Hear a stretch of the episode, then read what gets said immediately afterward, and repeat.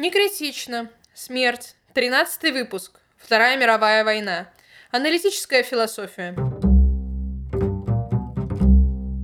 Чтобы проследить генезис Второй мировой войны и Великой Отечественной войны в частности, следует обратиться к истории, повивальной бабкой которой Карл Маркс в своем труде «Капитал» называл насилие как феномен в человеческом обществе. Если мы берем 20 век, век прогресса, цивилизации, либерализма, то перед нашим взором предстают две истребительнейшие войны, где имеет место быть десятки миллионов жертв в Первую мировую войну и Холокост и более 100 миллионов жертв во Вторую мировую войну.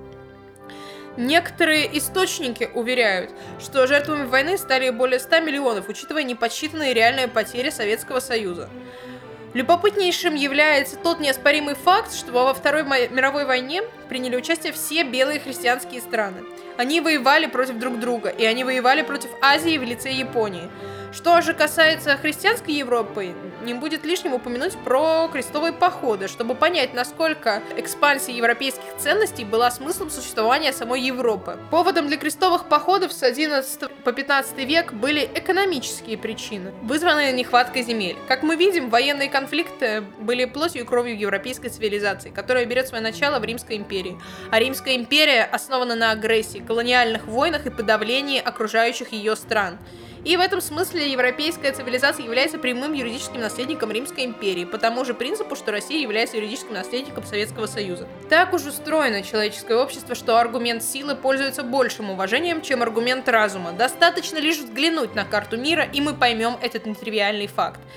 И нам даже действительно не придет в голову, что наше собственное существование обусловлено смертью миллионов людей просто на основании того факта, что мы родились на этой территории, которая в разные исторические времена переходила в руки разных сообществ, государств и наций, начиная с момента существования первобытного общества и древнего материка Пангеи, который в итоге и был раздроблен на те материки, которые известны нам по сей день. Давайте же проследим историю одной из самых разрушительных войн в истории 20 века.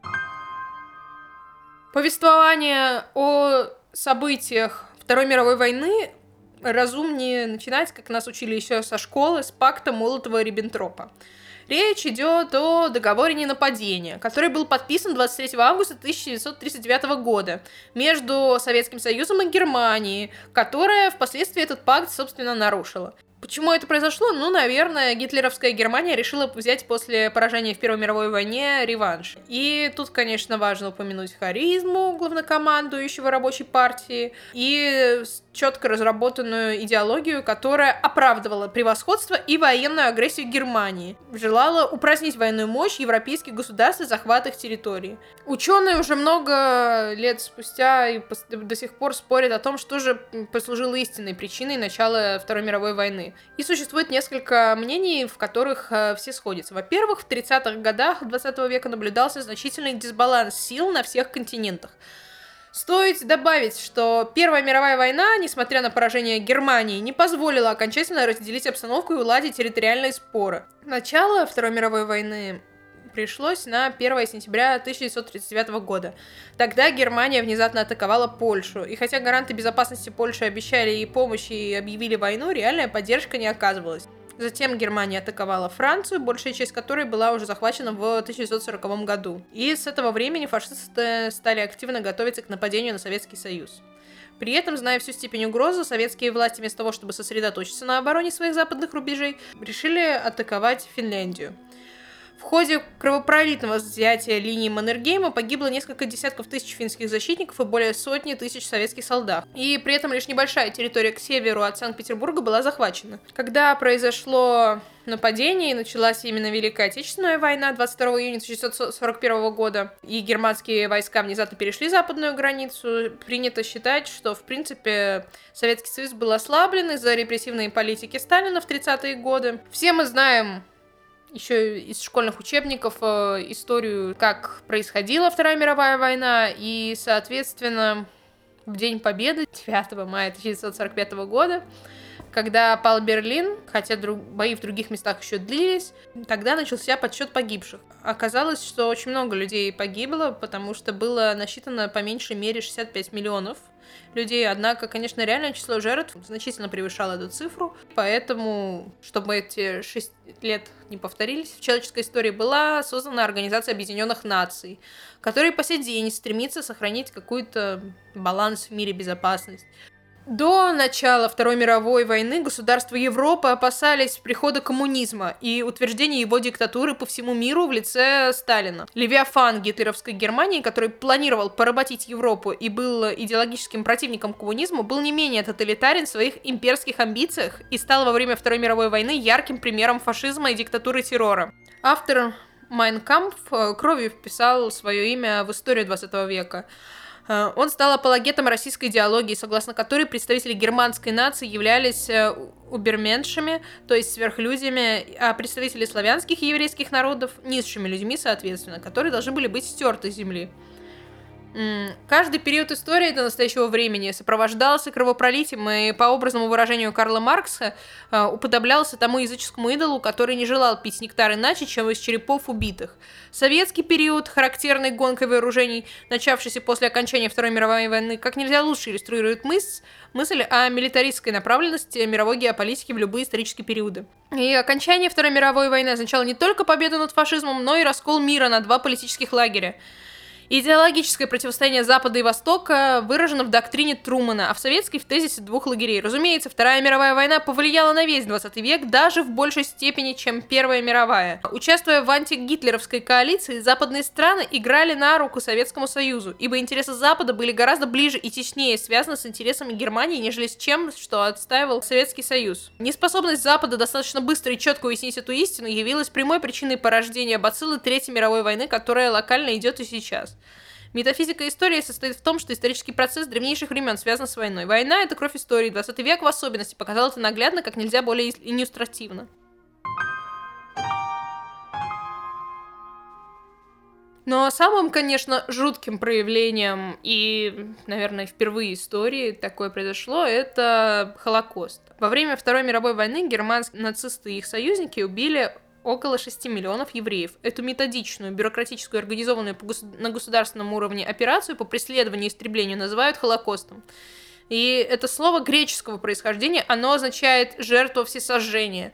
Нацисты, пришедшие к власти в Германии и утверждавшие, что немцы это высшая раса в 1933 году, считали, соответственно, евреев низшими и представляющими угрозу так называемому германскому расовому обществу. В период Холокоста нацисты преследовали также и другие группы людей, которых считали неполноценными. Цыган, людей с умственными и физическими отклонениями, некоторых славян, например, поляков, русских и других.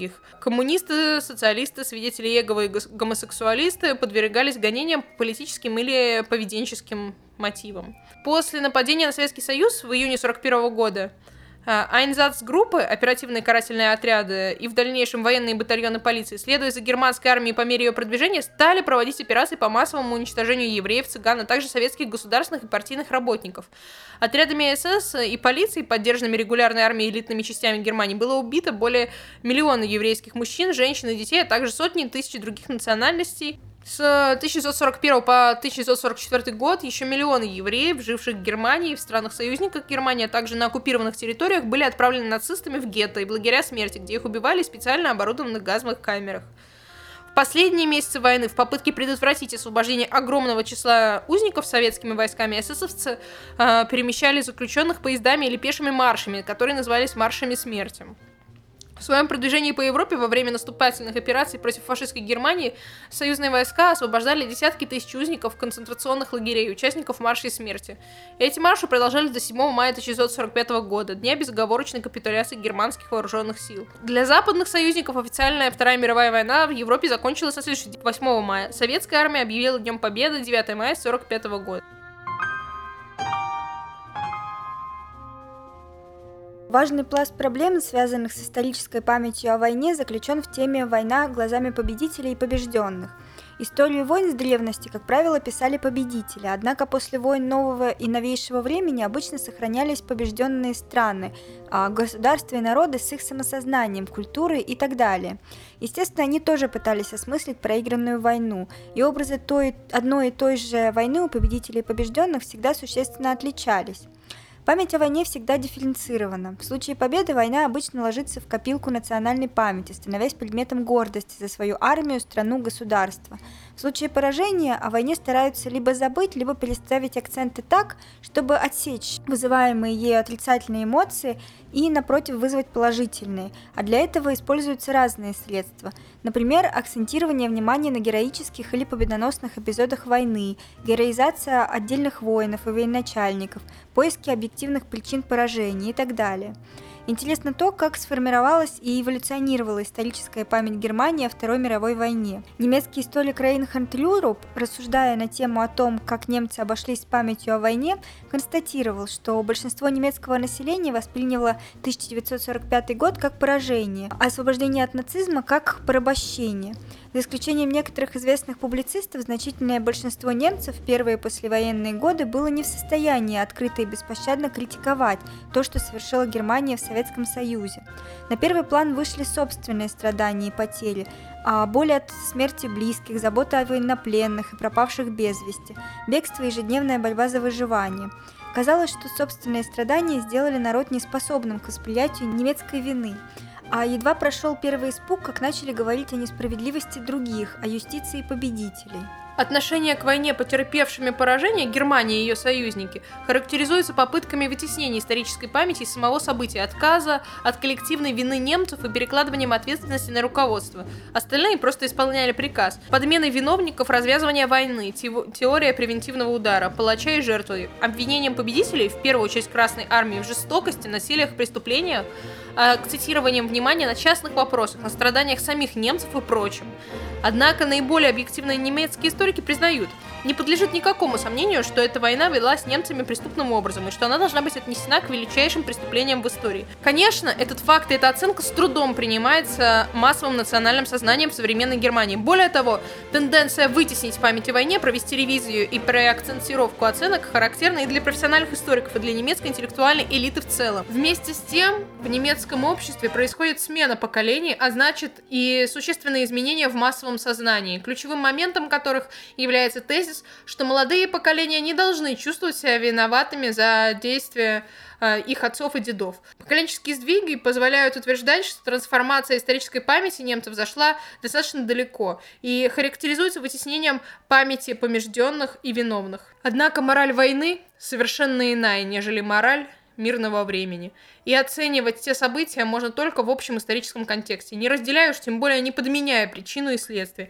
Нельзя ставить знак равенства между жертвой агрессии и агрессором, особенно таким, целью которого было уничтожение целых народов. Фашистская Германия сама поставила себя вне морали и вне закона. Стоит ли удивляться актам стихийной мести со стороны тех, чьих близких она хладнокровно и методично уничтожала в течение нескольких лет самыми изощренными и изуверскими способами? На протяжении Великой Отечественной войны тема возьми возмездие была одной из центральных в агитации и пропаганде, а также в мыслях и чувствах советских людей. Задолго до того, как армия приблизилась к вражеской границе, э, проходя по истерзанной оккупантами родной земле, видя замученных женщин и детей, сожженные и разрушенные города и деревни, советские бойцы клялись отомстить захватчикам Сториса и часто думали о том времени, когда вступят на территорию врага. И, конечно же, когда это произошло, произошли психологические срывы, особенно среди тех, кто потерял свои семьи, убитые оккупантами. Люди, которые сейчас влияют на историческую память о Второй мировой войне, политики, идеологи, журналисты, ученые, они преимущественно являются детьми или внуками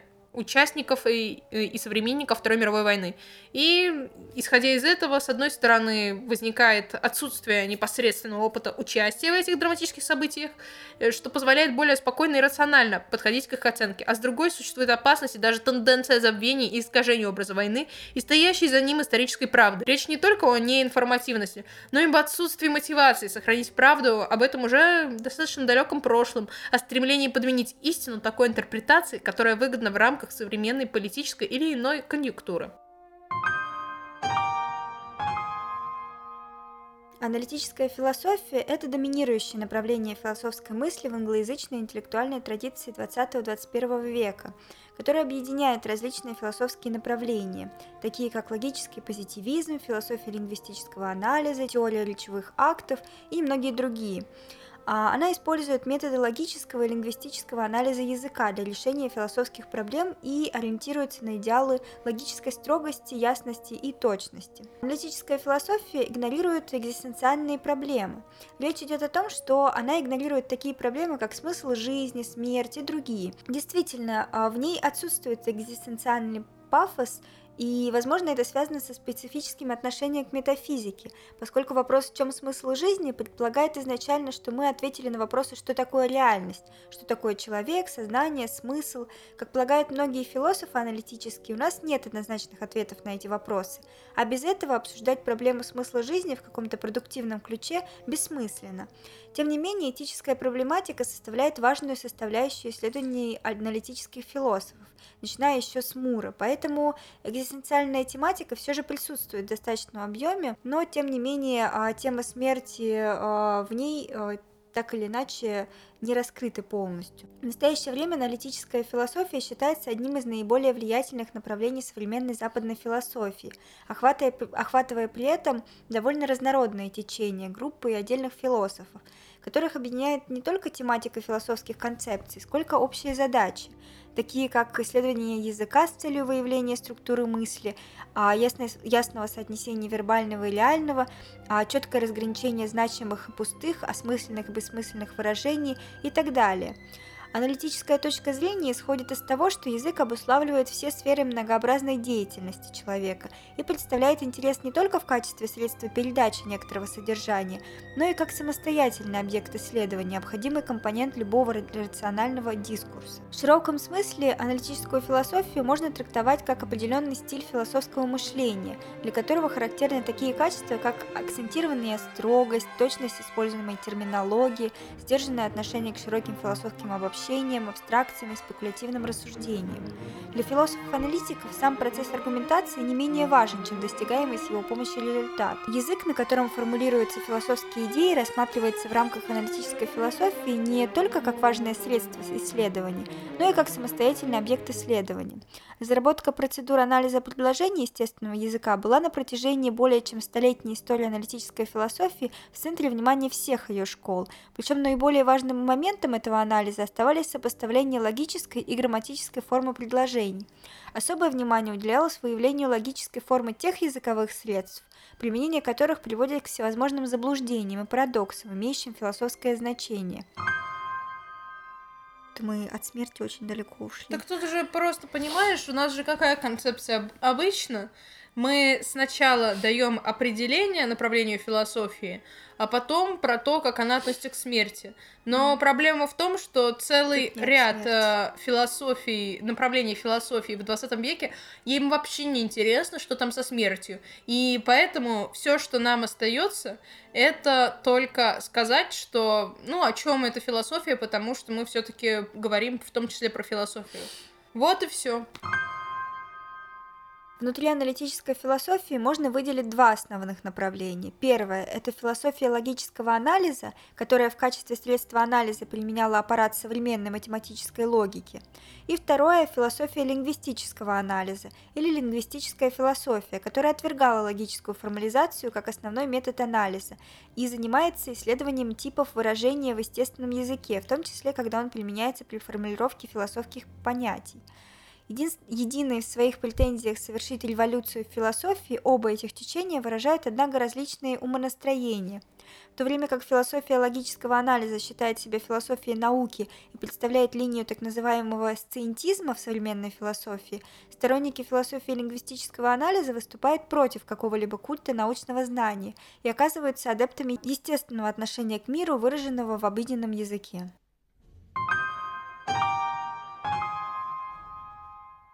Наш выпуск на этом заканчивается. Следите за нашими обновлениями. Про неомарксизм и герменевтику будет наш следующий, 14 выпуск.